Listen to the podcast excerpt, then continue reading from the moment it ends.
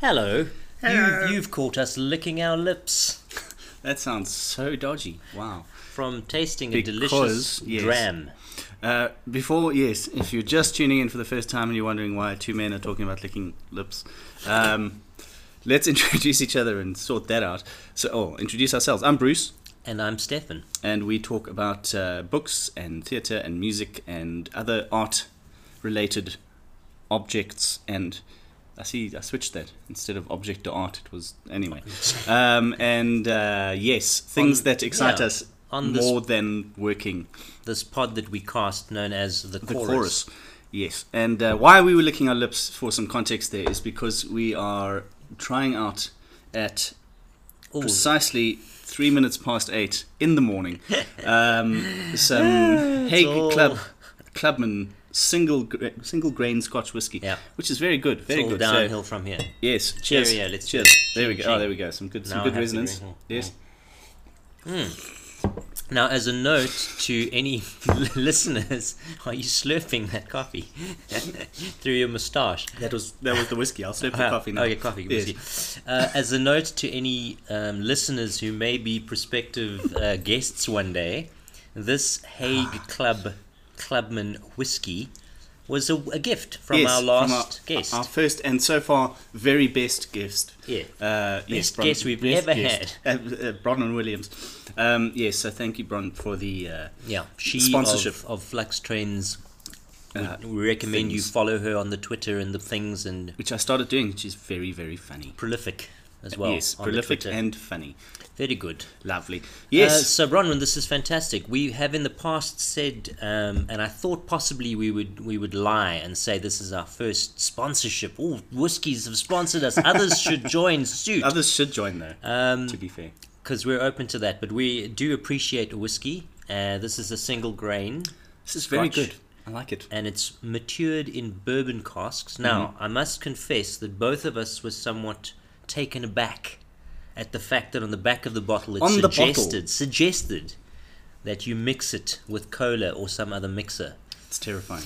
Which is terrifying for us old, dyed in the wool Mm. whiskey people who believe you should be in a dark study in a smoking jacket as you savor your single malt. Um, neat or, Sis. or with a splash of spring water, possibly an ice cube or two. But I know uh, many whiskey companies, and I think this is uh, one that's sort of relaunched itself um, in a modern way to try and appeal or try to make whiskey um, more palatable to kind of everybody. For the So- youth, but not under 18. Exactly. Because it also says that on the bottle. True that. But you don't have to be one of these whiskey connoisseurs that Yeah. enjoys it, you know, very purely. You can mix it with whatever, drink it however you like, which basically is the whiskey company saying, please, please, please, everyone buy, Buy our whiskey, Yes. as many people as possible. We will then have an event with somebody in a smoking jacket, to which we'll hopefully invite Bruce and Stefan. And uh. But I have to say, Haig Club, kudos. This is delicious. it is very good, even at 8.05 in the morning. Mm. Um, oh, what's the dog trying to do? Um, Right. It's Rosie. if Yes. you hear various things in the background, noises unbeknownst to That you, is the third member of our team. Yeah, Rosie the dog, Yes. who is nearly a year old now. Goodness old me. Rosie, gosh, not a well, still a puppy. Still a little poopy. Right, what shall we talk about Putting first? the poop in poopy is Pretty much, Rosie. yes. Pretty much. Um, let's see. Are there any regrets from last week? I don't know I don't that think I so. have. I don't think so. I think it was Um, fine. I think uh, we were probably. Um, I don't want to say better behaved, but I think it was good that there was another person in the room that sort of put us on our game. Probably a little We bit had- too much. We had to sound. a little We had to too- sound less stupid, which was a thing. Yeah. Um, That so that that happened. But it was enjoyable having a guest, and we hope to have more. Mm. Uh, I've got someone in mind that I'll chat to Bruce off mic just in case it doesn't nice. happen. And if you would like to be said guest or one of said guests, please uh, do get in touch. Right. Um, and getting in touch generally, the chorus podcast at gmail.com exactly. or on tw- on the Twitter at the chorus nine. That's the number nine at the chorus nine. Um, yeah, email the chorus podcast at gmail.com. So we yeah we're keen to to hear what you want to talk about.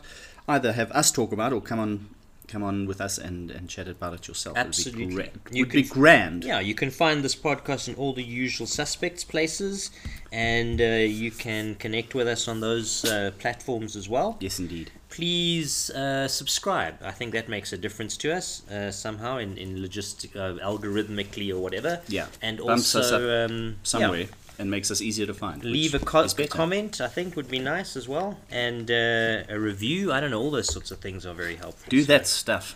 Help help us Yes. out. Right. Uh, our first feature of the day is What is it? Oh, what we we've sh- been reading. How about Let's that? do let's do what we've been reading. I have been reading, um, and it's it's the book is this big.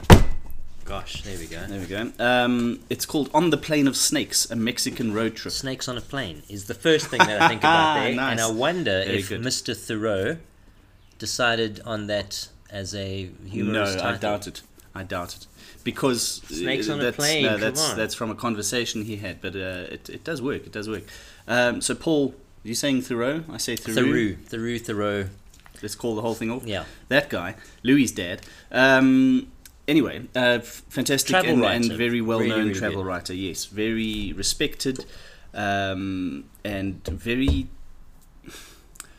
Very insightful, but also very heavy on the research, which sounds like a strange thing to say because uh, part of what I wanted to chat about with this this book is that um, uh, Thoreau's style of, of travel writing involves an enormous amount, or involves an agenda, okay. first off. He's got he's got an idea that he wants to explore, as opposed to exploring first, taking notes, and then trying to find a narrative. Hmm. He's got a he's got a thing that he wants to see, um, and then he's he's just kind of tireless as well, which is fantastic in terms of. Um, of uh, getting to see things that you will, you know, through his eyes that you, you otherwise wouldn't.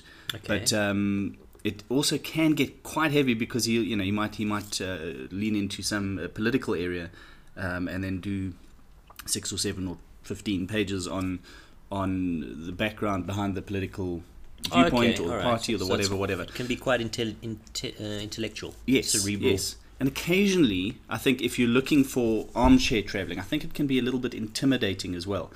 That said, um, it what as a travel writer myself, but uh, professionally I do magazines and that kind of thing, and those are you know so travel features. So I am working on a, a book I took notes for on a trip. What now? Twenty years ago. Good gracious. Um, and what always strikes me with with with Paul's uh, writing and and the setup of his his books and how, how you know how he researches them, it's just that he has a solid load of budget. I think that's just the South African talking, trying to travel on on the ront. But um, you know, he's he's for this he's in Mexico for months. You know, and he's in he's in different places every night. He takes his own car. He's a, he's a, he's a U.S. citizen, so he drives from the U.S.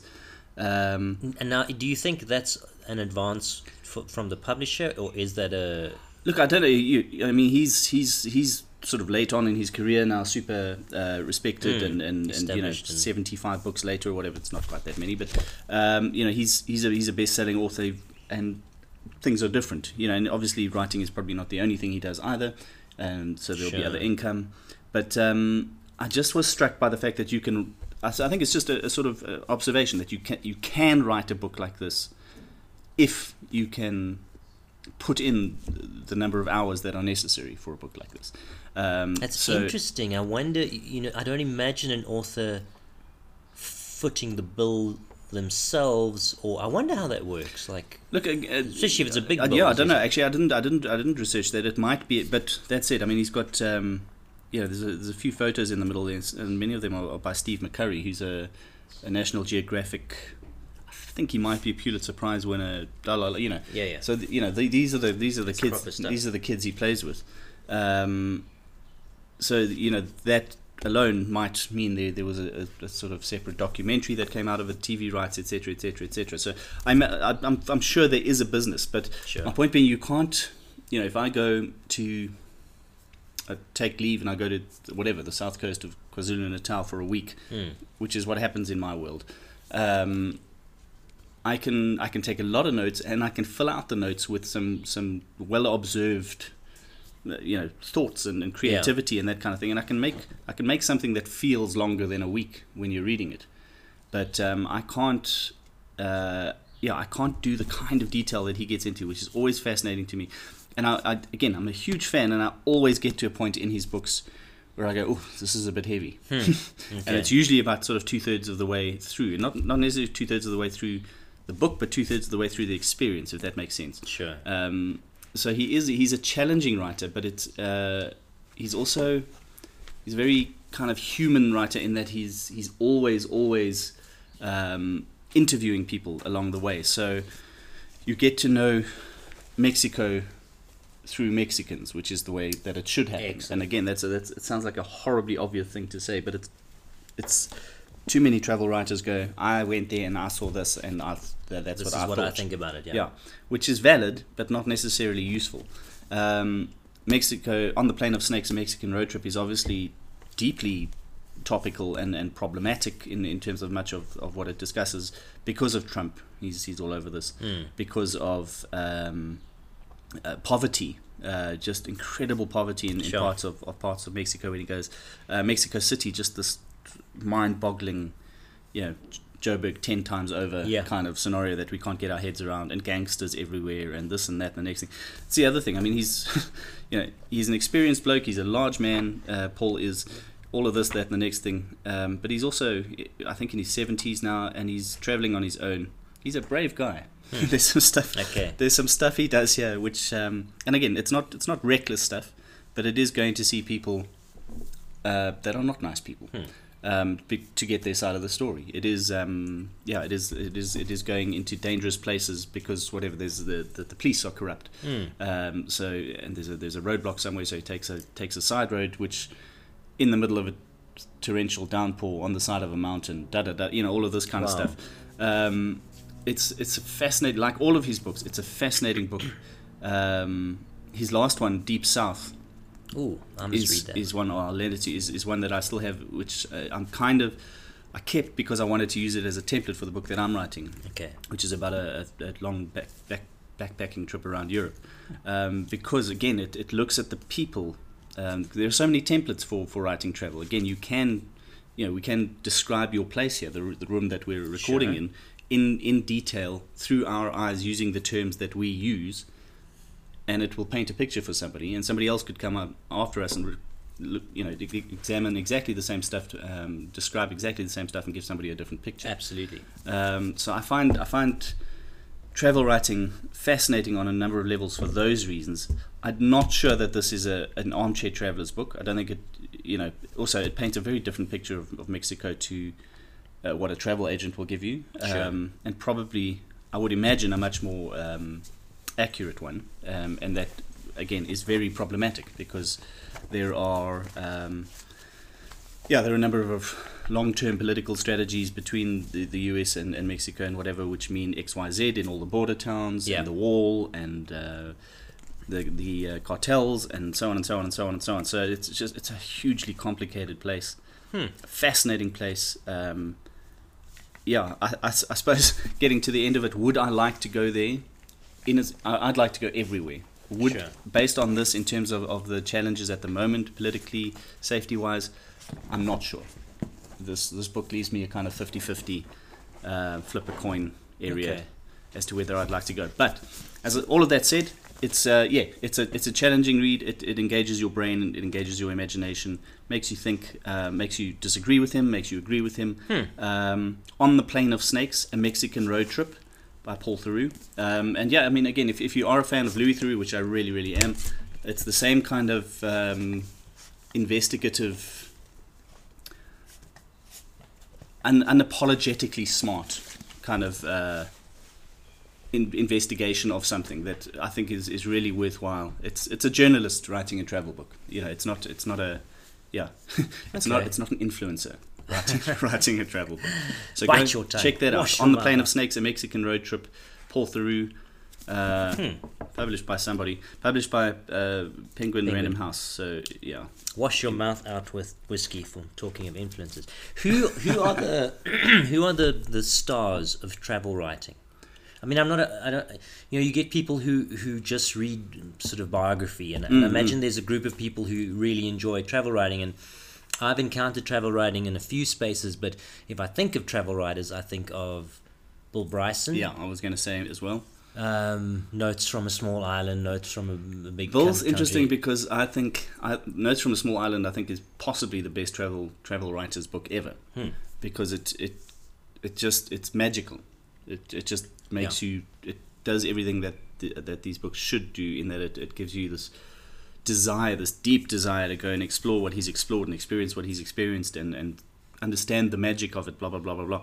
He's got older, and for instance, Britain and I'm gone blank right now on the, the book, the name of his his most recent. Uh, Is it the follow up to? Yes. It's a little dribbling. Something There, like that. I've got one. it right here. Um, but that book, not nearly as satisfying as as as entertainment. Um, the Road to Little Dribbling. road to. Little There we go. Yes, but you can you can understand it as an older reader as well. If you you know obviously he's an older guy than me, but we've aged as at the same time, um, and understanding that that in the, in that case Britain has changed dramatically, and not for the better. Um, he's he's become more cynical as an older person, and or just more understanding of the way the world works. All of that, um, less willing to to see the magic. Maybe I don't know. Um, What is what is his? I mean, for me, I think uh, just trying to remember now. As I say, I read a book and forget it immediately. But I think s- something that he does incredibly well is he um, supplies a large amount of very, very, very interesting facts Hmm. that you're like, oh. But then he's also uh, telling a very a very personal story. It's very and personal in, in his case, there's lovely, there's lovely humor, which is always gentle, even when it's cutting. That sounds weird, but he, he can be Hmm. very insightful in his humor, but he, he never he's never aggressive. He's never nasty, um, which many people are. And I think humor does a, a lot of that. I think it's also that that ability. Any good writer, uh, travel writer, that ability to see a detail that others probably missed. yeah. Um, and then the, the third thing I would, I would say to to uh, to really catch me anyway as a reader is is a, an innovative, maybe even a poetic way of describing something. So, um, as an editor for a magazine which carries travel stories, the number of times I have to tell people, you know, you went to the lodge or the hotel or the whatever, whatever. I really don't give a flying toss. Yeah, if, what the tea facilities are toss flying or otherwise. what the tea. facility tea facilities are in the room or what how the you know the, the Whether thread the count toilet of seat was it- warmed etc etc Etc. by a young lad before. you see that would be a better story um, but it's it's this thing where people are going uh, they're essentially elaborating on a pamphlet that kills me that makes me want to headbutt something Sure, absolutely. um, whereas Bryson, generally in a warm, humorous way, Theroux, generally in an intellectual, journalistic way, Hmm. they're going, here is something very specific, and we're going to elaborate on that. So he, I mean, in this book, he, uh, Theroux starts by driving all the way along the US Mexican border and, and hopping over and back and over and back and over and back and over and back to see what the border is about sure. because he, he thinks, and he's right, I think that'll give me an understanding from an American perspective Wow. on how the rest of the country works or why the rest of the country works that way. Um, and and again, in every time he's you know he sits down somewhere to eat and he talks to the guy across the table from him, who's a labourer or a this or a that or a somebody else. It's not it doesn't set up an interview necessarily. Right. Um, uh, I remember uh, Justin Fox, a Cape Town travel writer, um, writing for me once, and he described coming in on a, a Cessna or something to this lodge where they were going, um, and he was talking about turbulence, and he said uh, something about I can't even remember if it was riding or, or, or tumbling or something, but on corrugated air. Hmm. And I just thought that it- clearly that little phrase has stuck with me, and I'm just going, that's the kind of thing you need. You know exactly what he means. That feeling. Hmm. Yeah. The Yeah, in a small plane done. and it's corrugated. Okay, got it. I know exactly two two words. Um, rather than somebody going, you know, it was very hot when we flew from Maun to somewhere else in Mm. the Delta, and then it was bumpy. And shut up, man, because you don't want to go. You don't want you don't want to have that person's No, experience. exactly. You want to have the the creative, the intelligent person's experience, which sounds incredibly snobby, but you know, so be it. I think it's go So and go I and think- investigate. I think so. Then, yeah, there is a definite uh, art to travel writing, Hmm. successful travel writing, or maybe not successful, but um, good travel writing. Yeah. And I think it involves people. it reminded me of something I read a little bit earlier on this year, uh, something that I spotted and I thought that looks nice. I thought it was a current book, and my uh, wife's brother's wife, Obviously. what is she to me? Is she a sister in law? I don't know. uh, was reading it in London, and she said, "Oh, when I'm done, I'll send it to you." And she she did. Um, the Adventures or Adventures of a Young Naturalist, which is David Attenborough's The Zoo Quest Expeditions, which was released last year or the year before.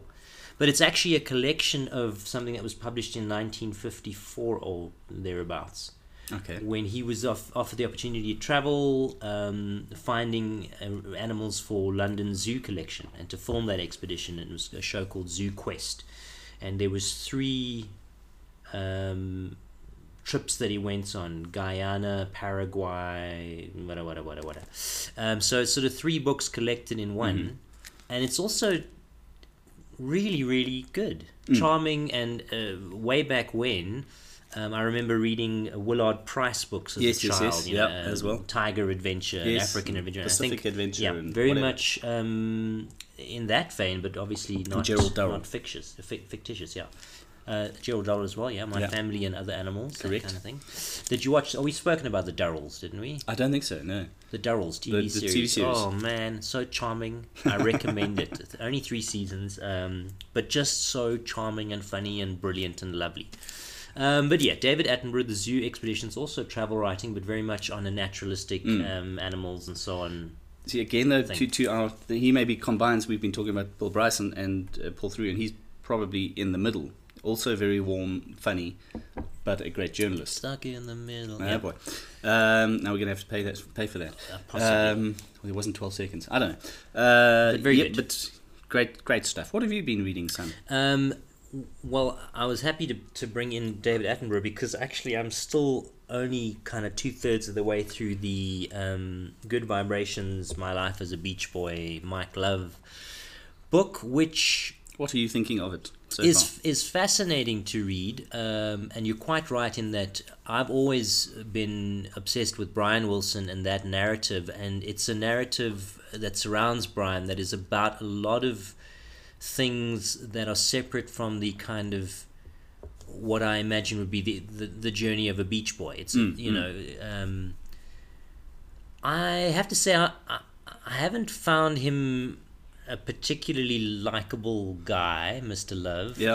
Um, he- and I don't know why that is. He, he, he sort of grew up in a, a very privileged uh, upbringing, sort of really successful parents in a massive house and everything that he could want.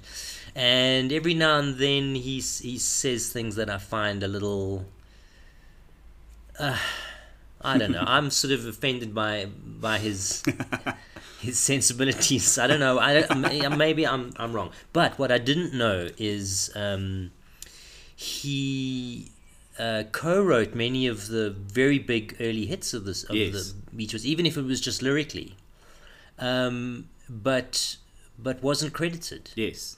And he kept on sort of saying to Brian, "Listen, we've released this the new one again. I see my name's again not on there." And Brian was like, "Oh yeah, no, no, we'll, I'll, I'll chat to my But dad." you see, this is go- sorry. Touching on your on your, he sounds a bit aggro from time to time, well, not even aggro. He just doesn't entitled uh, or something. Yeah, I think he's look. I think he, yeah. I think he's. I think he's quite brisk. He's quite. Um, he's quite rough edged, Mm. which uh, again in in, nor- in modern contemporary celebrity terms is not allowed. You know, you have to be lovely and smiley and shiny. And Yeah, I think you're right there. but I, as I read that book, I think you know he that kind of thing particularly. You know, it's a massive legacy. It's a Yeah. massive earning issue. Absolutely. um, and and you keep getting kicked out of it, um, and and knowingly so. You keep getting sidelined. Um, I'm not at all surprised at the reaction. Again, you don't have to like the person, but I'm not at all surprised by the reaction. I think a much nicer person might have had exactly the same reaction. Yeah, basically, I mean, things were even getting kind of reissued, and he and and, and the catalog being bought by someone Mm. else, and he still was not earning like years and years of. We're talking, you know, tens of millions of dollars. For sure.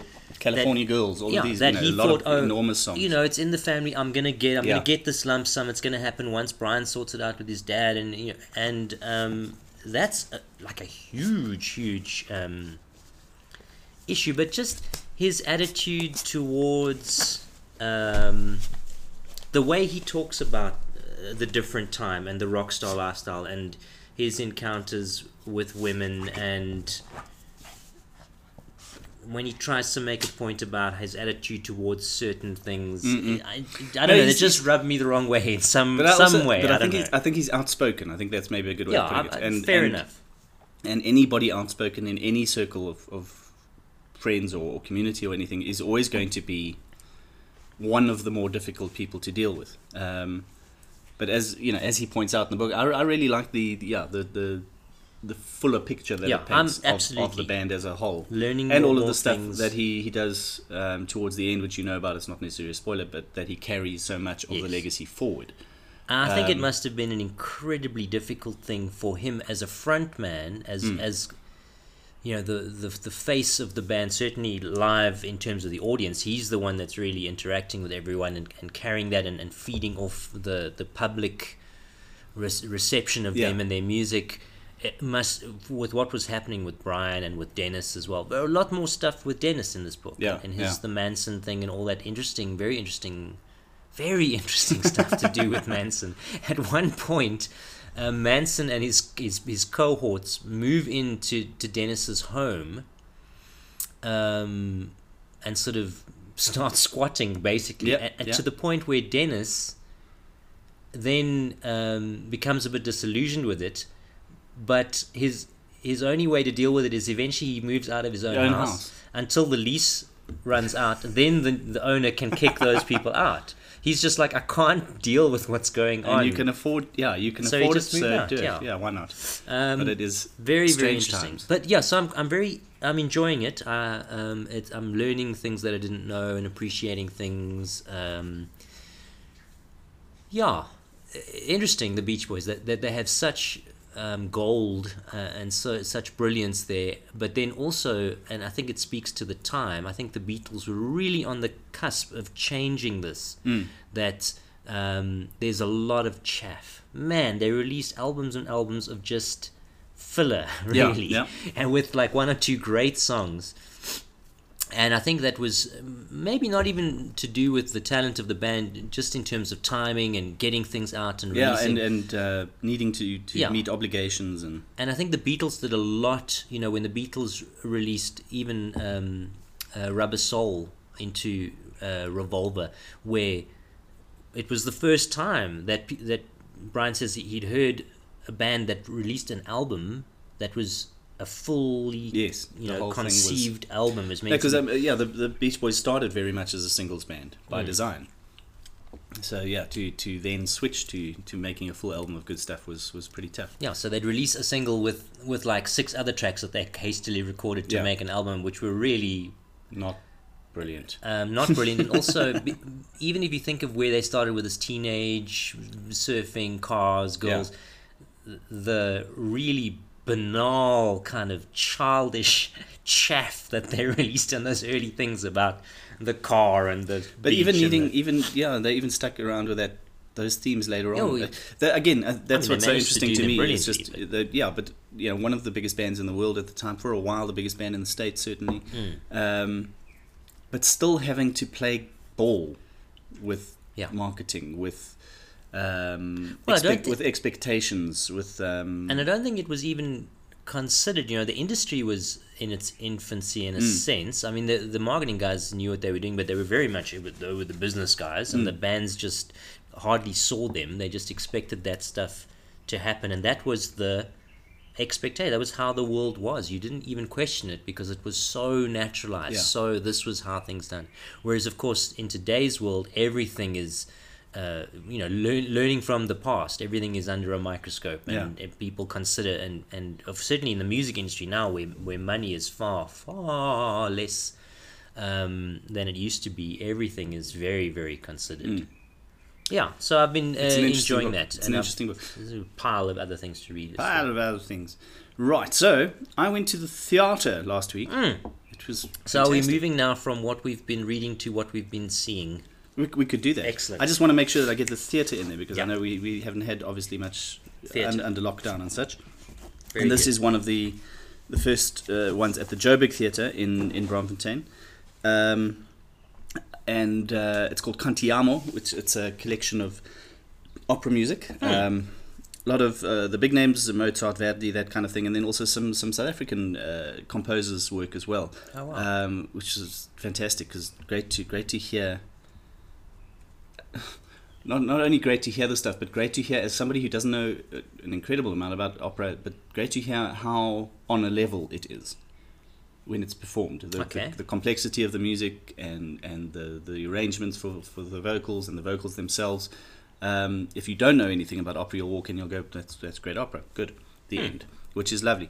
But uh, to going to the theatre was was a big deal here. Obviously, um, it's uh, it's the first big show in the Mandela Theatre, the uh, whatever it is, two thousand seater, eighteen hundred seater, um, and uh, only allowed two hundred and fifty people uh, with the regulations. So you know a lot of the seats uh, taped, Taped off. off. Okay. Um, have to have masks everywhere. And Did you have to have a seat between you and the person next to you, or how did if if work? you came with your plus one, whatever that was, then you could sit together Okay, with yes. them. But then I think it was three seats between All right. Good. you know, those two and the next one. So they had everything marked very, very clearly.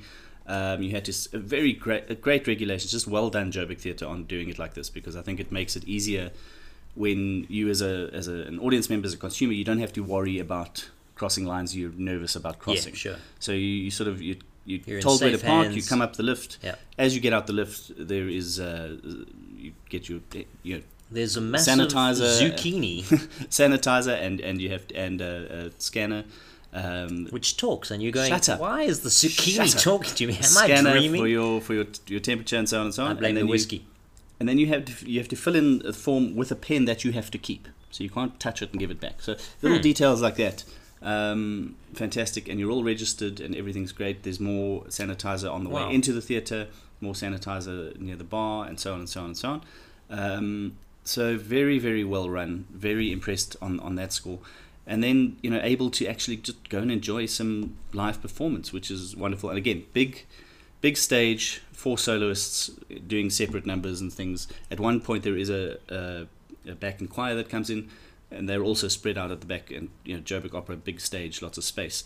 Um, so yeah, all protocols observed in that sense. Excellent. Um, but lovely, lovely, lovely singing. Again, I, you know, I picked up one as a, as a critic, sort of picked up the occasional uh, pitchiness or something. Just just one or two things which, as a singer, I'm thinking you can't be an opera singer who doesn't perform for eight months and then come in and, and be perfect. So really, no, nothing nothing worrisome at all. Um, but it is wonderful to see everybody back on the road. And, and doing stuff there. that is great. And I do want to mention Paul Ferreira, who was the pianist, um, big, uh, I think, a Yamaha concert grand there, um, as the accompanist, live accompanist. Just Accom- what accompaniment, accom- accompanist. accompaniment, Accompanist?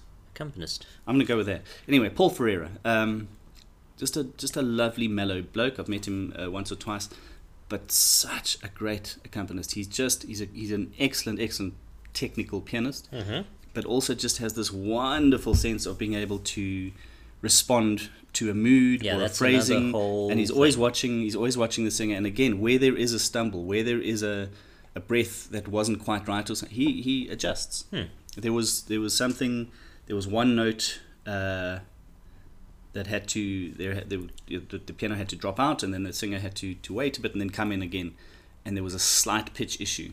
Okay. and he just played he couldn't obviously change the pitch on the piano but I, I just noticed that he dropped off 40 50% on the volume Hmm. for the fa- and it was one little phrase and just did it, did it out so it wasn't noticeable and I'm going for the for the sake of the yeah of the singer in that case for the for the mood of the thing for the as I say the, the movement of the music and that he was the only music it was uh, Okay, so yeah, just the piano. just the piano. Just what a wonderful gift that is. Not not again. Lots of people can play piano well. I think it's a it's a special To gift a to be a good accompanist sympathetic and musician. sympathetic, and to yeah to adjust at at the the level and the different way through Excellent. through that show, and probably in different performances of the same show. Um, as he does. So, Paul. Paul Ferreira, you biscuit. Well, Well done, done. sir. Uh, just quickly, I before we move on from what we've been reading, and I meant to mention in travel, uh, I would recommend my favorite travel book, Travels with Charlie In Search of America by John Steinbeck, Ah, yes. which mentions the Beach Boys. Noise. Um, yeah. Look at us crossing over. So uh, I highly recommend. That's from uh, 1962. John Steinbeck, of course, a very great uh, author. Reasonably well known Yeah. chap. So uh, travel travel wise, there we go. Uh, otherwise, uh, what have you been watching? Uh, have you not watched any? Have you not done Well, any work? I've done so many things. Okay. I have carried on watching Twin Peaks, which we spoke of last time. I'm now uh, deep into season two, which is significantly longer than season one, and I'm still loving it. What I did do in honor of October and Halloween, I attended a well, I didn't attend. I went to a guitar lesson yesterday and ended up going for a walk in the neighborhood for trick and treating because trick or treating. Because my students' kids were doing that. But in honor of Halloween, and it's something that I do every year, I try to watch something bone chillingly curdling of blood uh, scary. Reasonable cat, yeah. So I just uh, googled what is the scariest movie ever made. Ever in the world. Anyway, so uh, there were various things, but one of them was a movie called Sinister, Okay. starring Ethan Hawke. Yes. I'm not a massive fan of, but I've enjoyed some of his most recent things. But anyway, there's a movie called Sinister, and it was I made sure that I watched it in the morning, Okay. in the daylight. Was it scary? It was very scary. I've got a thing. I really battle. And you know, it sounds so straight. I really battle to get scared by horror films. I, th- I suppose it's. I've, I've you know been uh, fortunate to be a, a film critic for many many years. So I think you see a lot of stuff and you you see the tricks. Yeah.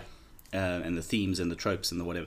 So I think you know when you can see something coming, that's half of the, the power of a horror film is that you don't see it coming. Yes. Um, It, for instance, where you don't know what it is. It is the thing that you are most Correct. scared of. So uh, but sorry, I'm jumping in there. But uh, so how did Sinister handle that? What what was what was scary? Why was it scary? it's a modern uh, horror, uh, kind of picking up on some things. Um, notably, uh, that I saw in Hereditary, which is another. Um, Wasn't scared. I wasn't particularly scared in that one either. um, It's freaky. It's worrying, but it's not scary. You know, also I think the the state of mind that you're in when you see it plays a big part. The, the two movies that I can think of in, in recent history that have really scared me was I went to see the, the, the first in now, which has become a franchise. I see there's a new one coming out, The Conjuring or Conjuring. yes, yes, yes. And I remember watching The Conjuring and coming out of the theater, and my my muscles were sore from gripping Clenching. gripping the, Now the that chair. one, I think there was. Remind me now. Conjuring in, in uh, towards the end is there's a basement scene. yeah, I can't remember. I, think so. forget things the I think, moment I I watch think them. the Conjuring, uh, the female lead, and I forget her name.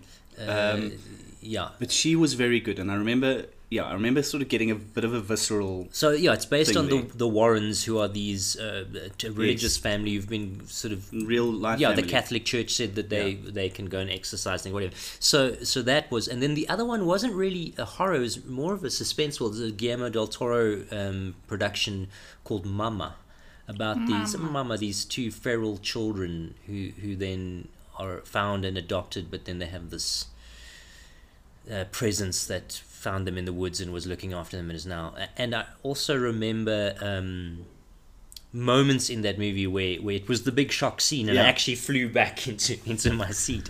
But this one, um, it's an author. Uh, who who had a success and then has not had success in a while and is trying and is under pressure now to to do a next hit and he moves in what he's a cri- true crime writer so he follows crimes and he goes and he then writes about them and sometimes he he, he uncovers things that the police didn't cover Yeah, yeah. whatever so now the family moves in town and what he doesn't tell his wife and his two kids is actually moved into the house where this grisly crime occurred and the police of the town are very much against him because he doesn't paint them in very good lights in his books Uh-huh.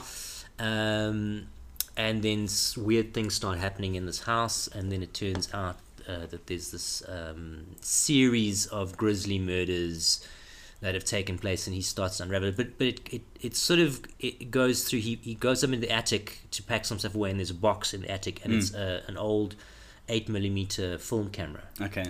and basically finds this this cache of, of films and as he watches them he's he's they're like snuff films they're Yes. there's a series of murders um and then these weird things start happening Everyone needs a kids hobby. start happening yeah uh, and it's yeah, there's it's properly scary because you watch this footage and then there's stuff that's unexplainable or inexplicable um, on the the film, and then things start happening in the house, and you're trying to piece it all together, and um, and it, it doesn't end well for uh, for him and his family. But uh, yeah, so uh, and there's children involved as well who then come into the sinister. I think influence. that's where it, where, yeah, where it becomes weird for me, and not not in the sort of Chucky sense or the or No. the thing where where kids are, but the dead eyes of a killer. yeah, um, like we need to talk about Kevin, that kind of thing, Ooh, yeah. which is a not a horror film, but is more horrifying. Mm.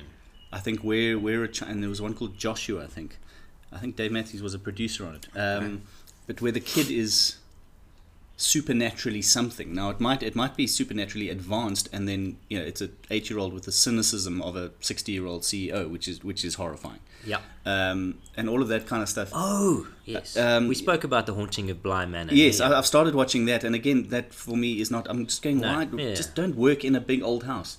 It's, it's you know, just watch the damn movies. Uh, You know, if you're blonde, don't go to an outside bathroom ever.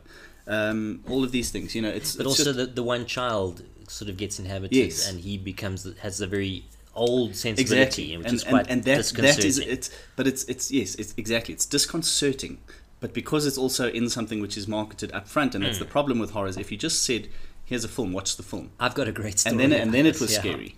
Then then I think it would be much more effective if if if you have to market it as the third installment in the horror se- franchise. Blah blah blah. You're going. You're expecting jump scares. You're expecting. So a perfect case, case, doors. case in point for this is I have a very good friend Graham who um, used to go Graham who? Graham Kent who, who used to um, pop off to America um, in sort of September for their summer holiday, and he would go and work as a camp counselor in uh, Minnesota. That's It's scary. up near the, the border, the northern border. And uh, what part of this camp counseling is they'd get these kids for the summer. Mm-hmm. Sorry, I'm trying to corral Rosie, who's being recalcitrant. um, and part of it is that they'd pop, they'd go off into the woods for like two weeks. Proper camping in the woods, like grizzly bear spray, Yeah yeah yeah. and what they do is they'd come back and then they'd have like a weekend off after they've gone on this trip, or they'd be able to go into town for the night. And w- what the counselors would do is they'd maybe go and watch a, a, a movie, Yeah. to just you know have some civilization in life. So he went off on this trip into the woods. Um, came back, went into town with his friend. They said, "Oh, there's a new movie. Let's go and watch this." It's Blair Witch Project. Knew nothing about. It. Now there'd been a lot Yeah. of, of marketing Josh. Yeah, about the Blair Witch Project with, with this sort of faux Yes, yes, journalism. yes. But they had It's seen real, nothing yeah. of that. They just come back from the woods. Oh, they went in and he said he started watching the movie and they thought it was a documentary. Yeah. Like all the way through until the credits rolled and it said directed by. Yeah, yeah. And then they realized it was actually just a. But he said they were so, him and his fellow counselors were so scared out of their minds. because they were like, this is us. We've just done this. um, yeah. So, I like just to your thing about children, animals. I think another thing. Uh, one of, one of I think it was the second Ring, one of the Ring films. Okay. And there's a scene on a boat, and a horse. It's on a ferry, so there's cars and there's a couple Oof. of horses and blah. And a horse senses the evil presence, whatever it is, Yeah, yeah. and it panics. And you and and it's it's all CGI, but you, you it's very very well done, and you just see the panic in the horse, Yeah. and you're going, that's terrifying Yeah, because that if you're standing terrifying. next to the thing and it suddenly goes berserk, you're aware, regard, you know, regardless of how much how prescient you think animals are or whatever, you're aware that it senses something, and you're aware that it's willing to jump off a moving boat in the middle of an ocean to Do get away from it. you think it's because it can't talk to you and say, listen, something's scaring me? It is. It is. I mean, a, a mute again in, in, Yeah, in it's horror this- films, a mute is much more terrifying than somebody who Sure. talks. Um, but I think, yeah, I think it's it's a genre that suffers heavily from from tropes. Yeah. Um, Anyway, I watched Sinister. It was scary. It, I gave him my little Halloween fix. It's now out of the way. I never watched horror movies as a child. You get many people who went through a phase, maybe Yes. as a teenager, where they went into horror movies. Now nothing really scares them anymore. I completely missed that. I didn't watch horror movies as a child. So really, in my thirties, maybe I, I started uh, watching a horror movie every now and then, just for some delightful frisson, some Nice. delightful Frisson. yeah, frisson, a little uh, visceral thrill in my life. Need just more to, whiskey there. Yeah, just Yeah. to kick kick my Now, I must say, I like and I love watching well-made horror because it's well made. As in any, any TV, Yeah. any film, if it's well made. Hereditary was Haunting very of- Haunting of well Bly- made. yeah. It was I- very I, well I think with I think it was house. overhyped. I think that was the issue. Yeah. Um, and I just thought it wasn't didn't live up to it. Haunting of Bly, what? Bly Manor is the new one. Um, Um, I'm only one or Hill two House episodes in, um, and the, there was already there's some lovely, well-made stuff in terms of you know the sort of you're expecting whatever you, she sees the Yes. guy on on the balcony or something, and you're expecting him to disappear, and he does disappear, but it, but even that sequence is really Yeah. well done, and you're going, oh, I wonder where he is, and that's that's where it's effective because whoever this thing is, he's now in the back of your mind. And if, if he stays there and he doesn't come out for a while, then they've succeeded because you The- are you are waiting. The very first season of American Horror Story was That- with the haunted yes. house. Up until I think probably the second last episode, all the way through there was absolutely bone chillingly frightening and scary. All the way through until you kind of they, they let slip, oh, this is what's happening. Yeah, But r- that was really, but really well see done. that, that that's an interesting one because that I would agree, and they've coasted for how many seasons now? on but it's first also one? because the it's it's uh, it's not trying to it's scare, it's trying to horrify, and there's a difference. yeah, It's going you're going what what the literally what the hell are these people doing? yeah. Good grief! Who are My they? goodness. Why are what kind of you Yeah. know in, what is happening inside their heads and their hearts and minds? You know, and you just you can't explain why people would behave that way. That's what's scary, and and and the the graphicness Yeah. of what they do. Um, so again, I think there's a large visual component there, and a large and just that kind of. It's almost like a like a war film or something in which uh, the opening sequence of Saving Private Ryan or something. Yeah. it's just this this you know, Assault on the senses. assault yes exactly the word assault on the senses for limited amount of time and then you can you can do some exposition then another assault and i think that's yeah it makes for for high impact uh, Yeah, horror that kind I of did. thing Mm. I did finish watching Lovecraft Country, which really is one of the best things I've seen for a while. And it's not for everyone. It's quite graphic. It's quite um, explicit and and How many gross. are? There's ten. okay because I, I got up to four and then it stopped on me so Oh, are, they, are okay, they there there's now ten. Yeah. okay Um, and I. I really liked it. I liked it visually. I liked it character-wise. I liked the the comments on on race. Um, it does, you know, it goes off as well. It's it's also, and I like this about Jordan Peele is that he is examining race, but he's also like a fan of sci-fi and horror, and it's got the you know the parallel dimension and a different planet, and um, it, and and because J.J. Abrams I think is involved, it, it is visually really great, and I really really really liked uh, the characters. I must say, for, for again, I'm only I'm, I'm not the whole way through, so I'll, I'll catch up. But um, I again, in, in horror terms, at the beginning of the series, uh, just horrible, depressing horror is is the the racism. Yeah, And yes, the, it, it, it is expressed in metaphorically in monsters and stuff, which is which is interesting and, Yeah. and entertaining and so on. But the stuff that, yeah, uh, the stuff that scares me it's them being it- chased it- out of the town by these and oh, just white but boys also with but just the the oh the blatant yeah. unrepentant hate. Um, and again we know that those people exist outside of fiction and we know that they exist possibly one or two in this complex or in this suburb or whatever. Yeah and that that's. That that's terrifying. terrifying. Um, okay so I do something much much lighter.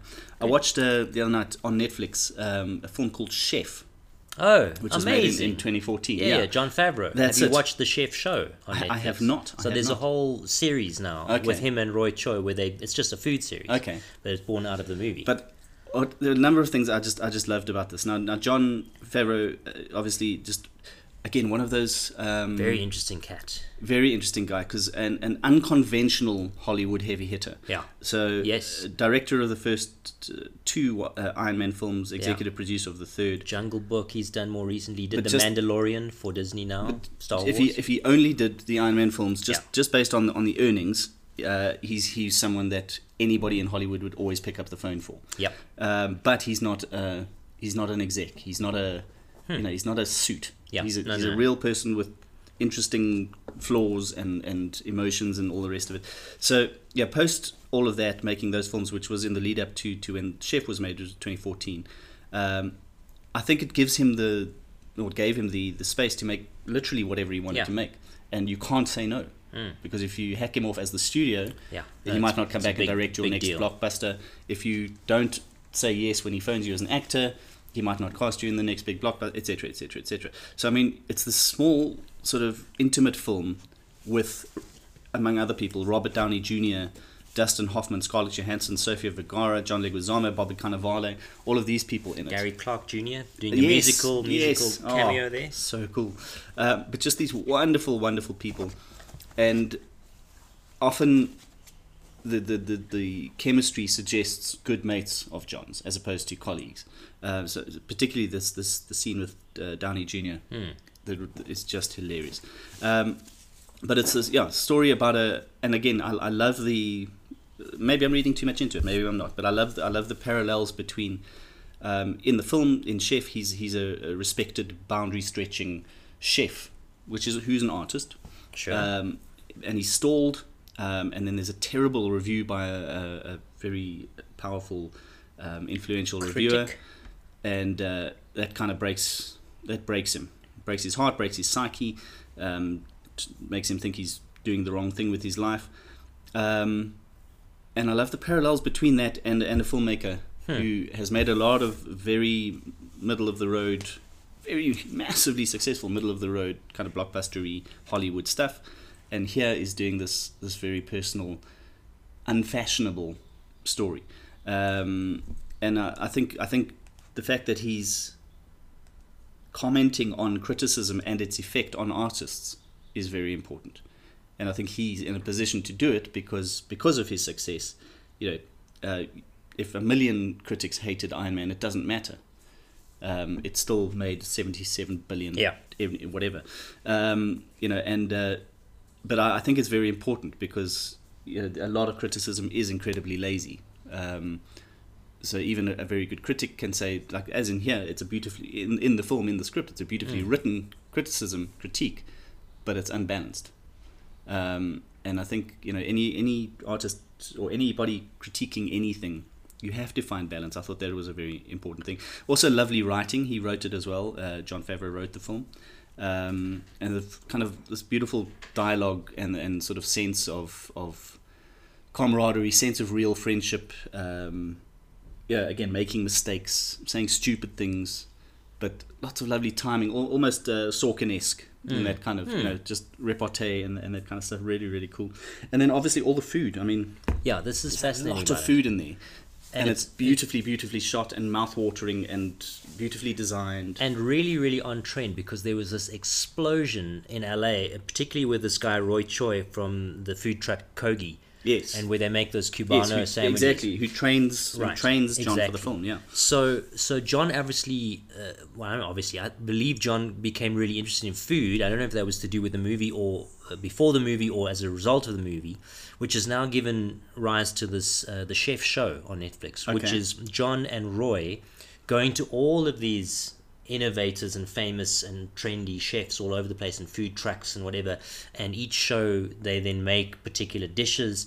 But it's so fascinating to watch Jon Favreau in this situation because here's this director writer who's gotten interested in food Yeah. so you see him and he's obviously um, you pick up through making his own sourdough and doing doing Yes, all yeah, these yeah. things that have become very trendy And he's this big kind of awkward Yeah. person. You don't, you know, you, it's not. But so it's, it's great, yeah. you must see when these stuff. experts say this is how you make it how uh, it's interesting I try, I tried to say to my wife the other day he's operating on this level where he goes no no no i, I want to understand how to do this show Yes. me again and the guy was like no no let me and he's like no no no and, and you see the way he speaks to people about taking on the skill that he's decided Yeah, to learn yeah. he is really operating Yeah. he's you can see there's, that there's he's a little bit at the end, and I don't know if it's from that show. There's a little bit at the end of, of this this cut of the chef movie, um, where you see uh, what is this man's name? Roy Choi. Roy Choi, uh, training him um, on in, in how to make these Cuban. Uh, no, this, this was just a grilled probably. cheese, I think. yeah yeah grilled cheese But um, but the thing is, yeah, I, and I agree. You you see him watching, so that number one, when he when he does it on screen, it's absolutely real. Yeah. And and you know, see you see the, the little you know, extra at the end in the credits, and then you flip back to the to the scene where he does it in the movie, which felt completely natural Yeah. and completely authentic. And you're going, yeah, it gives you a, a big insight into how a successful what I'm fascinated about Uh, him Director Warwick. is the way he speaks to people, and it's a testament. You can see he's someone when he's operating, let's say, doing a movie like Iron Man or whatever it is, where he is used to being Listen to. listened to, and also he's used to people delivering. Yeah. So he says, "Get me this." He expects, and he doesn't say it in a in a terrible draconian Yeah, yeah, way. yeah. He's very personal about it, but he's used to getting things delivered to him that he needs Yeah. of a particular standard. And when he's in the kitchen with these guys, you see that. And these are chefs that he's in awe of, like Yeah, yeah, yeah. proper. And and they're saying, cut the thing. And he's like, okay, so hang on, what do I do with my thumb when I'm cutting Mm, this thing? Right, and where do how where does where does the, and it's very kind of casual, but he doesn't it's let it go. He No. does not let that No, go. because there's a, there's right at the beginning of the movie, he's he's standing at a table and, and chopping things up and whatever, and there's a scene where he does zucchini or something, but he, it's it's half a millimeter Yeah. thick. Papier But thin. he, but he looks over his shoulder as he's doing it, and it's super super quick. yeah, yeah. You know, he's cutting, he's cutting, he's chop chop chop, and he's not looking. Not looking, yeah, And you, what you've just said, he he will have researched that so that he's not. But in yeah, any- at it any is risk- thin. Yeah, no, no, he will have Um, gone and mastered that technique. And It's fantastic. It's it's interesting to see him as a person though, dealing with with people. So now he's not in charge. He's in a Mm, in a famous chef's kitchen, and he will speak to them in a way where he cuts through all the stuff and gets to. He's used to being the sh- that Yeah, guy, the yeah. chef. So he knows. So when he speaks to that guy and he says, "I don't want you to to, to sugarcoat this one. Don't no, don't give me the Yeah, yeah. shortcut. I need to get." And then you'll see, and he'll get it wrong. it. He'll get it Yeah. wrong, and then it stays with him. And then five minutes later. And, and he's sweating and he's in the kitchen and people are pressure. He says, "No, no, I'm going to do this." Yeah. And he sticks it out, and by the end, he's getting it. Like he's really, Oh, really fantastic. switched on guy. Jon, you so money, baby. I will just while we're talking about food, I'm actually going to give a free plug What? to some advertising here. A friend of mine's friend started a company called Bull and Bush Okay, Meat.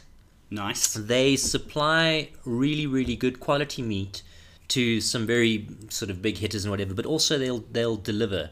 Uh, certainly, I know in Johannesburg they'll be able to deliver. So you can go to bullandbush.co.za and, and choose some great um, like meat delivered to your you, particularly in lockdown if you don't mm, want to mm, go to mm. the, the supermarket. And it's um, it's relatively inexpensive. It's, it's not like if you go to a wholesale cheapy place you're going to get better prices, but it's it's not super expensive certainly compared to your checkers, your clicks, whatever, and really really good meat. Fantastic. Now they've got I don't know if it's a partner or somehow related to them, but I found through Bull and Bush something called Phat Fox sausages. fat P H A T and Fox Phat Fox sausage, and they're at the moment running a deal of 25% off all orders until the 9th of November. And they have some crazy like sausages, uh, nutmeg, sage, fresh herbs. They've got Rosemary and thyme. yeah, something called the. It's like gour- gourmet sausage, and Nice. and you can order like a, a combo pack of gourmet sausage. Which we expect with our extra case of Haig well, Club. yeah. So I've actually, um, yeah, you beef and venison and fig and duck and Nice. feta and all sorts of things. So I ordered from them this week and, and got my delivery of a Phat Fox combo pack. Of You really do need to be careful how you say that, which Yes, I you do. imagine is the Phat Fox. is the Um, plan there. Yes, fuzzy Right. duck. So uh, Shall we I leap recommend that. onto, onto what we're listening to quickly? Yes. Um, What are you listening to? I am listening to the new Bruce Springsteen album, Letter to You, yes. which has been released this week as well. Yeah, with an, a, a sort of a, vi- um, a movie and an interview Yes. on Apple Music, and I'm fascinated by the following: an artist who, if you've only got so much space on your phone and you're going to load some albums there, Yeah. and Bruce Springsteen is a is a big hero of yours, which he is Yes, to me. yes. I'm going to put on Born to Run, Darkness on the Edge of Town, Tunnel of Love, uh, Nebraska. Yeah. You know, those are the albums. But you're speaking as a, a As a big fan, somebody, yeah, but somebody who's been listening for 20 yeah, years. exactly. years, But yeah. also, these are these are the albums that made it. These are the ones with the DNA there. This is, these are the ones with the impact. Yeah. Now, then uh, there was a time where, as an artist dealing with his success and, and relationships going to, he had to sort of step away from the band for a bit and do solo work, and then it, it was probably like a Mm-hmm. Devils decade, and Dust. What a lovely album. Anyway. probably a decade, and then you know, reconnected with the E Street Band, who Yeah. are an entity unto themselves, and then experienced in the last 20 years um, this incredible renaissance or this this reboot of the E Street Band with Bruce Springsteen, and and have probably you know been more successful. You know, off, they were very like hugely successful. Born to Run, like Yeah. the biggest juggernaut of a tour the world has ever seen, and you can't even imagine that. To sort of disappearing off the radar and doing his own thing, uh, not as broad appeal, whatever. yeah, way. yeah. And now, um, you know, come back to it and had even more success in the in the years since, and has been re- releasing albums of since I think um, uh, was it Magic? No, uh, what was the one with the radio? Uh, yes. Um, magic. There was magic. There was Uh, no. Before Magic. I'm going to search for it uh, while we're talking about it. Uh, since um, releasing what I thought was kind of uh, the great, I'm going to get it right now on Apple Music while we're talking, a great kind of um, uh, re re whatever album, uh, Magic. Yeah, Magic is the one that I thought was the big Okay. big one that What sort of the next one called? Working on a go, Dream. Then he did. Wrecking Ball, High Hopes. Western Stars was the one quite recently, which actually Yes. was, I thought, a fantastic I album. bought in a beautiful old record store in Atlanta. Excellent. And now letter to you. And it's difficult because he's such an accomplished songwriter. Uh, each album I listen This is a very long point you're making. I'm wondering what it is. Western though. Stars and Letter to You, is is what's the you know if I've got so much time to listen to something, if I've got uh, you know 15 minutes and I want to listen to an album by Springsteen, Mm. I'm gonna listen to Nebraska or Tunnel of Love. Mm. I'm not gonna go to the new one because it's sort of tried and true. It's more of the same. You know, there's that Yeah, yeah, yeah. element to it. And while it is is chronicling brilliantly where he is in the world now, and uh, and you listen to the interview, and there's some fascinating things about it. It's so difficult for an artist, particularly in the how the world has changed. He it is impossible for Springsteen to make the impact that he made then. Is that not at least largely down to the format of music now? Because Absolutely, but because even even the I mean, Letter to You has been I, I, I listen to most of my online music on Spotify, yeah, and there, and I'm not sure if it's everywhere, but um, singles have been popping out kind of every few days, Yeah, or yeah, at least yeah. once a week, or whatever it is, which which wouldn't have been the case. Sure. So you don't get the packaging of the you know Born to Run was released, and then in six weeks' time or three months' time, the second uh, single from that album is released, and then etc. etc. You know, here here you're going if if you don't if you don't stay in the in the in the mind's eye in the public's ear Yeah. whatever it is um, with something new today this week um, then yes are you are you out of touch with this week's audience with with a but a- that is that an it's ADD audience it is terrible but uh, but That is how it but is you now. can't but you can't necessarily do anything about that I think that's what this album showed me. It, it, it brought into sharp relief that fact of the, the the not just the musical landscape, but the cultural landscape Mm. that we live in now, and how difficult it is for a musician to start a legacy uh, or to to develop as a musician. I mean, it, it, it- it's so. Yeah. uh, we No, I mean, maybe maybe to all of now. what you've said, if, if if this was Springsteen's first album, it wouldn't really make it uh, make too much of a ripple. No. But that's yeah, but again, but it's, it's well, it just thing. can't. Sure. If if he was writing his first album now and he did it, and, and you took that album and you took Mm. it back to when he did his first album, it would have the impact because he's that caliber of artist. But the world yes, has changed so exactly. much. but he couldn't.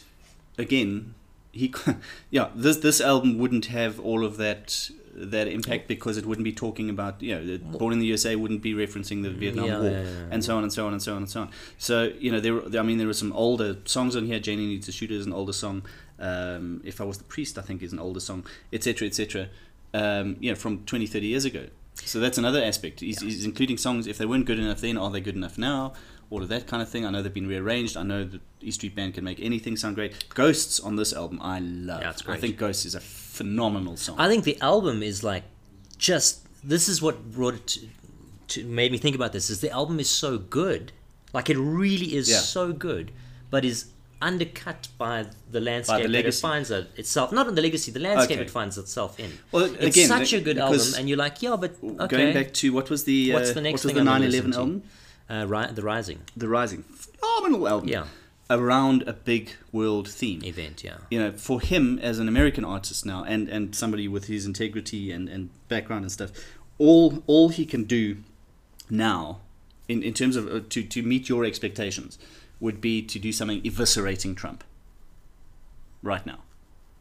You know what I mean? You can't really Yeah. write a coronavirus album. The coronavirus is, doesn't give a toss what you think. Mm. Um, so the other the other big deal at the moment that this is released is is the election coming up and so on and so on. Well, I don't know that you have to write an album around a big deal. It No, could I be about him getting older or Yeah, but again, what he's going the Other people are getting, you know, everybody's getting older. To your point of what you know, Yeah. those things made such a big impact because they soundtracked, Shit, they yeah, soundtracked sure. something. Um, and again, they might be important to you because they soundtracked your development In through, that time, yeah. You know, I don't know what you were going through with Nebraska or Darkness on the Edge of Town. Sorry, man. But Well- um, but you know, You're just a uh, lucky man. You're a lucky man. The stories I could tell you. But uh, yeah, no, I agree with you in, in that it's it's relatively low impact, but Well, I was listening Yeah. to an interview with uh, the dude from Apple Music who, who used to be in, uh, in London. What's his name? The Australian guy, Zane, whatever. Zane Lowe. Is that his name? No, Um, and one thing that, that guy. Springsteen said that I thought was fantastic, and this sort of, I think, will pique our interest as musicians, is he said it's the first time that the songs that you're hearing are the studio takes uh, without any overdubs. okay. So they've always been a band that recorded live Yes, yeah, in yeah. studio, which in itself is difficult. But this is the E Street Band; these are players. But generally, what would happen is they'd record the song live, and then they would go and overdub most of the vocals. I mean, Yeah, this is yeah. quite because you you're busy normal, playing, yeah. you, overdub And most of the like vocals. 28 guitars and yeah. whatever, yeah. So he said there there are a couple of overdubs here and there for maybe like a solo, but it sounds like from what he was saying, I I, I would measure Mm, that mm, like mm. ninety five percent of what you're hearing is the live mm. studio take. And when you listen to these songs, they are. No, no. I mean, that to be that again because while I was at listening to sort sort of slag off the album to some degree, um, I was that's what for me. But again, as a long, a you need to be a long term fan and sort of know who people are, and uh, two you you need to be somebody who who just appreciates good good musicians, good musicianship, and and that's kind of craftsmanship. So I mean. Uh, Max Weinberg on the drums, you know, is just oh, I love I love his drumming. So Ghost starts with that big drum beat and whatever, and uh, so I'm I'm loving and I, thing is, again, if if that started playing and I hadn't heard the song in the context, I would Yeah. know it was him.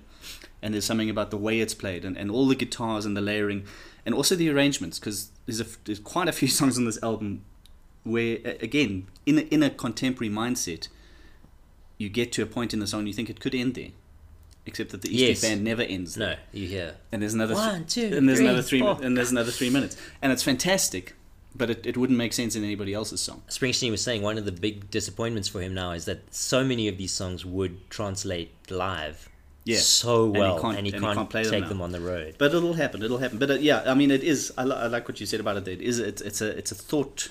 It's a thoughtful album. I It's like also- it. it's I like it a lot. There's I a lot recommend of. it. There's a lot of cheese in it, Yeah, well, which is no, which is fine. I have, I have no, I I, have no with him. problem. But it's, um, it's interesting because again, he, and he's a particularly good example of it. Uh, Dylan's another one, where your reputation says that you must be this person. yeah. you know so again the rising is astonishing in in how it addresses uh, you know the, the grieving of a nation Yeah. um here there's it's just it's a lot of stuff um you know we we we you know we're together and it's lovely and that's the power of prayer it's completely cheesy and superficial uh but with the E Street Band behind him and his voice and his gravitas and so on and so on um just another thing with him I'm just so impressed with the man just As a man. as a human being. I mean, he's in his seventies now, and he's still, you know, he could still lift either of us. Yeah, in, he in sort one of hand feels like so- he's half. just- he's sort of yeah. halfway through his life. Exactly. He's he's having. He, maybe this album is, is his midlife crisis.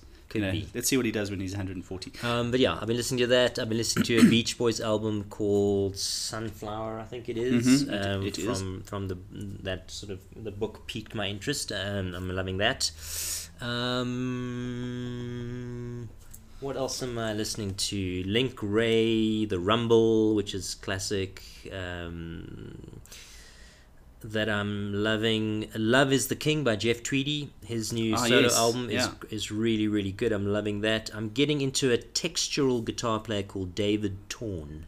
David creates Torn. these soundscapes. Uh, the album called Only Sky. Um, yeah. Right. So we'll leap more into those to. chaps in future weeks. I, I listened to an album, uh, an artist called Lissie, L I S S I E. Yes. who I didn't I didn't know before. Um, singer songwriter, American singer songwriter. Um, and it's one of those. Uh, it's one of those albums. Again, this is an album. Which, to your point, it, it sounds like an album, and I, I love that some artists still clearly make an effort to do that Mm. because it is difficult for so many reasons. But uh, singer songwriter, I again don't know anything, haven't done any research. Start listening. I, I hear in her voice a, a little bit of Stevie Nicks, a little bit of Brandi Carlile, and then occasionally a little bit of Karma Swanepoel, which is interesting. Our own Karma. Karma. If I could just. That's the one. Um, no more than twelve seconds, otherwise we have to pay. Um, but um, so so that that kind of rock chick, but singer songwriter, proper singer songwriters again. Stevie Nicks, Brandi Carlile, all all proper songwriters, proper performers. Um, and then there's a song called Shroud, which is really really cool. Um, and wonder and they'll very be touring that song. very- Tour and Shard. ah, I don't get it. Oh, uh, which, but it's just it's it's not uh, representative of the album, but it wow, it's good. It's it's this really it's this big um, distorted guitar thing. It's almost like Delicious. she's been yeah. It's, it's kind of the way I described it. I reviewed the. The way I described it is she it's Karma put through an REM filter to sort of come out as the Pixies. Um, so really, really great song, Shroud. Um, but an interesting thing there, because now, now I've listened to it and I'm, I'm kind of, oh, I know what other people think. And I went, I went to Pitchfork Yes. to see their review. And back to Jon Favreau and his comments in Chef about criticism. Or this was not one. Possibly. Saru. Shut Favreau. Favreau. No, Carry it's on. spelled differently. Um, but Pitchfork. something I, I really didn't agree with the crit, and which is not usual. And Pitchfork is usually very good, but the- about half of the thing is talking about um, how she hasn't done as well as some of her peers because her songs are too mainstream. I thought that's a strange. Like number one, It's a different main, place, mainstream is mainstream is is, is a subjective. Uh, topic uh, or judgment, surely. To What's mainstream to you as a sort of bluesy Uh, yeah, up to a point. focus. I mean, no, no, sure, but again, it is it is sort of subjective, but also counterintuitive. If I say something is mainstream, doesn't that mean more people are hearing it, more people are buying it? yeah. It's on the radio.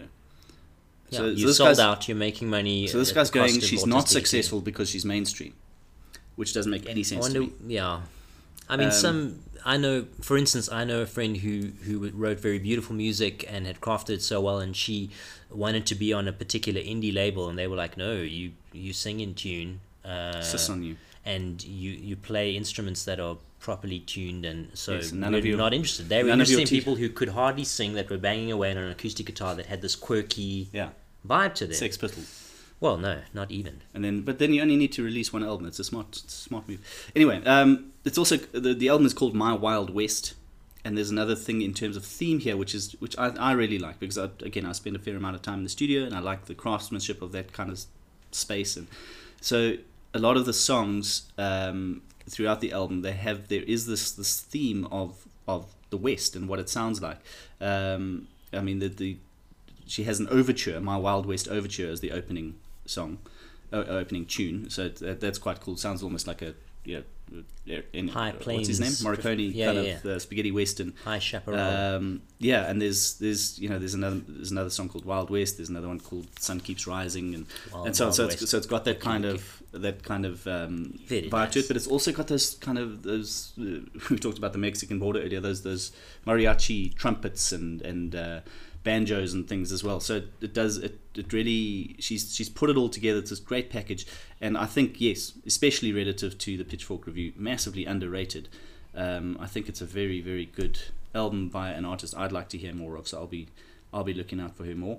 Um, yeah, so that that was me mainly very nice in the main. i think uh, we need to wrap things up here very nice. I'd like to say another thank you to Bronwyn Williams for the Haig Club whiskey, Yes, which we've which enjoyed we and may- ungodly hour. We may enjoy each week, and I will Yeah. see. Uh, so look out next week for uh, Stefan has a new guitar pedal Nice feature, which I shall be talking about the MXR Billy Gibbons, Reverend Billy G of ZZ Tops. Um, Very nice. Octavio Fuzz with onboard EQ pedal, which I snagged at a ridiculous price and I'm loving.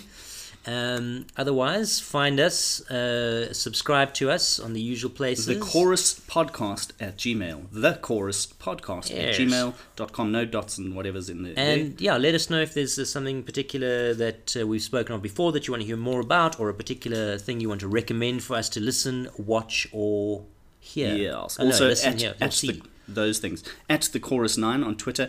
Just also something I've just had in my notes here for a while now. Just great people to follow on Twitter. So Ah, the twit- do, the do it yourself. Maybe we'll make this a feature. We'll see. But um, Dan Wilson, uh, the singer songwriter for, for the. He was the, the band. Damn it, that's gone out of my head. Dan Wilson, Dan Wilson. Uh, Semisonic. Semisonic, very good. Um, just a wonderful songwriter, and he's and he's written for Adele and the Dixie Chicks, and he's won all the Grammys and all that kind of stuff. So he does a lot of songwriting advice, but good. really, really sensible and friendly and clever. At Dan Wilson Music, that's great. Stephen King, follow, ah, yes, follow the man. very good. Just follow Stephen King because Quite political. uh, well, yes, and that's my my one line thing here. No nonsense commentary. Mm. So he's really really smart, um, and he's yeah he's brave. He does all the right things. I think so. Uh, no nonsense commentary at Stephen King, and then at Stephan P H A N at Stephan Pastis P A S T I S. He's a, a cartoonist who does a, a, a strip called Pearls Before Swine, Hmm. and it's this wonderful wonderful. I'm, I'm amazed at how it because it, it's satire and it's funny and it's cutting sometimes, but it's always always positive. And Excellent. I have no idea how he gets that right, but it's it's uh, it's wonderful to go and have a look at. So at Stephan Pastis, also on on upon the Twitter, so go check On the those Twitter. out. And that's us, I think. Leah Carr, very nice. Thank you for listening. We'll catch you again next time. Goodbye. Thank you so much. Goodbye.